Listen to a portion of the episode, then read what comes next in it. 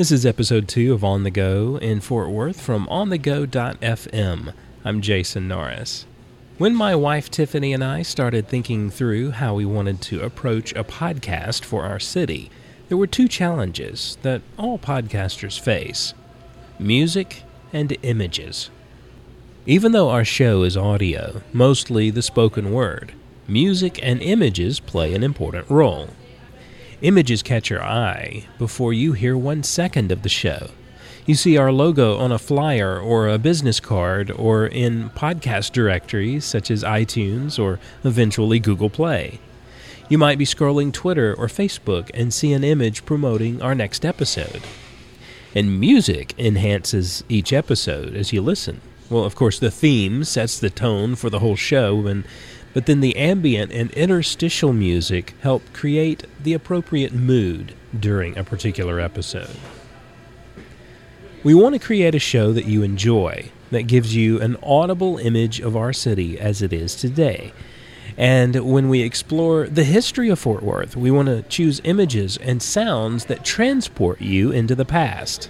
But we want to choose music and images that are fitting and appropriate Turns out that's not as simple as it might sound. A few weeks ago, I recorded a couple of segments that illustrate the challenge. I want to play those for you now, and I will be back in a moment to talk about what we decided and why.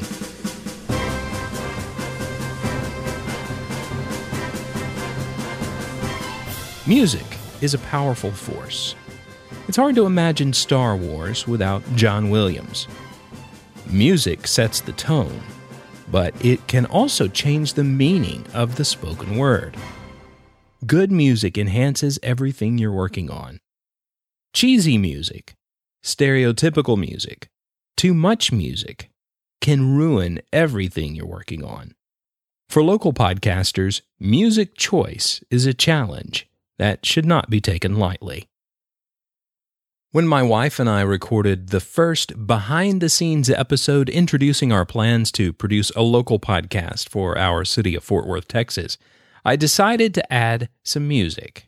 So I went to audioblocks.com and started searching for terms like Western, Texas. I even tried Fort Worth just to see if there was anything there. I found plenty of music to enhance our show but I also found a bit of fear and trepidation. Is this music actually appropriate for a Fort Worth podcast? What do you think about when you hear the name Fort Worth? Or Texas? Or Cowtown? Or the phrase, where the West begins? Surely something like this seems to fit, right?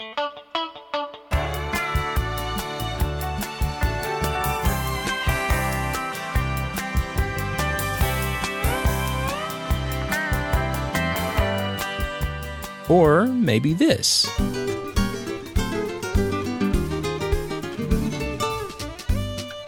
I would not have hesitated to select music like that if it weren't for the fact that even in our very first behind the scenes episode, we pointed out that Fort Worth, Texas is known for much more than cattle drives and cowboys. Van Cliburn was from here.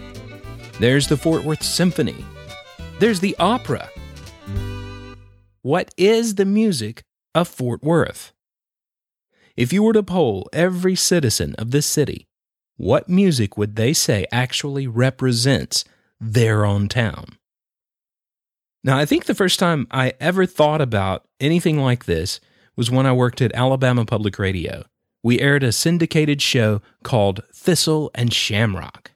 When I think of Irish and Celtic music, I think of something like this.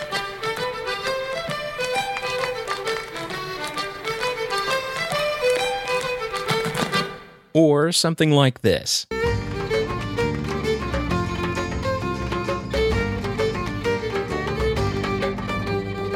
And when you listen to the Thistle and Shamrock, you will hear music like that.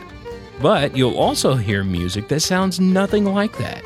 As it says on their About page, Thistle is your weekly bridge between the established architects of Celtic roots music and the rising generation of musicians. Music evolves over time. What might have been the music of a particular place in the past might be cliche today. I'll still use music with traditional Western influences in our Fort Worth podcast, but I'm going to be extra careful about crossing that line into stereotype and cliche. Come to think of it, this gives me an idea for a future episode of the Fort Worth podcast. Explore the music of Fort Worth, then and now.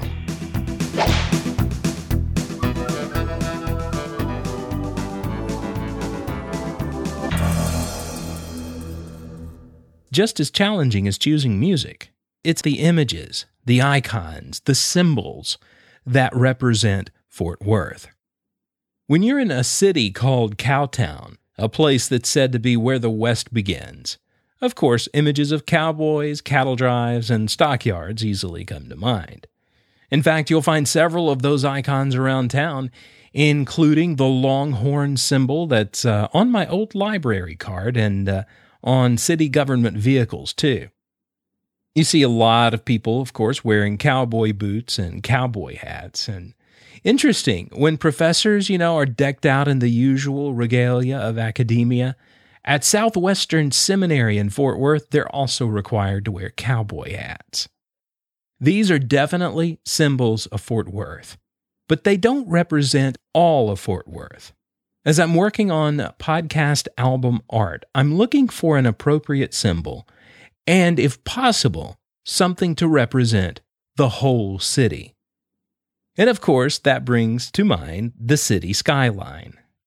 The skyline is different depending on where the camera is located, so getting the most attractive perspective is important. I've seen some that uh, really cool. They had a picture in a park and you see Trinity River and then you see the skyline. So there's a lot of good ones there. And uh, well, actually, when you come to think of it, skylines are just made up of tall buildings. So even an individual building could represent a city, like the Empire State Building in New York. There are buildings around town, like maybe the courthouse or the Flatiron Building or Montgomery Plaza or even Public Market. And there's another view of the city that can encompass everything a bird's eye view. Whether that's an actual aerial photo or a map, it's something recognizable and representative of our city. When you see a map of Fort Worth, you see I 35 West and I 30 forming a cross, with I 20 and 820 forming a circle around much of the city. Of course, Fort Worth extends beyond that circle, too. So, a map is definitely something I'm considering as I work on this podcast cover art. So, during this first season of On the Go in Fort Worth, we have decided to use a particular piece of music and a particular image with our logo. The music is by Michael Pollard. He's a very talented local musician, and we were in seminary together. And about three years ago, I was working on a different podcast, and I talked to him about producing a theme song. He did, and if you would like to hear more about the background of that song, listen to episode 84 of our Meta podcast. I'll include a link to that show in the notes for this episode at onthego.fm slash Fort Worth 2.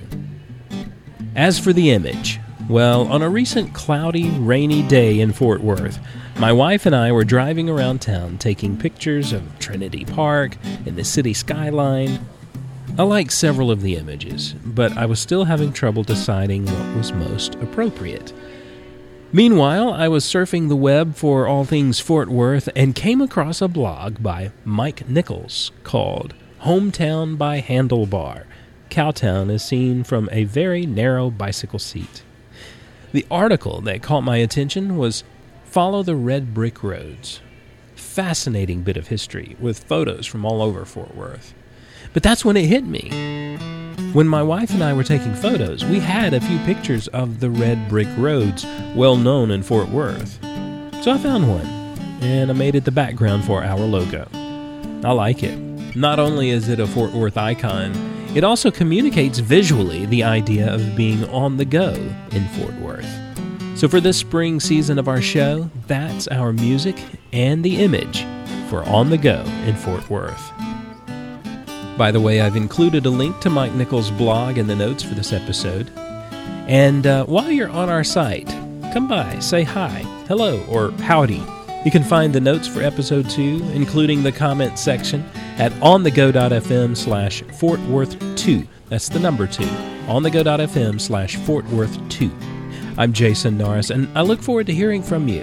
And thank you for listening to On the Go in Fort Worth from onthego.fm.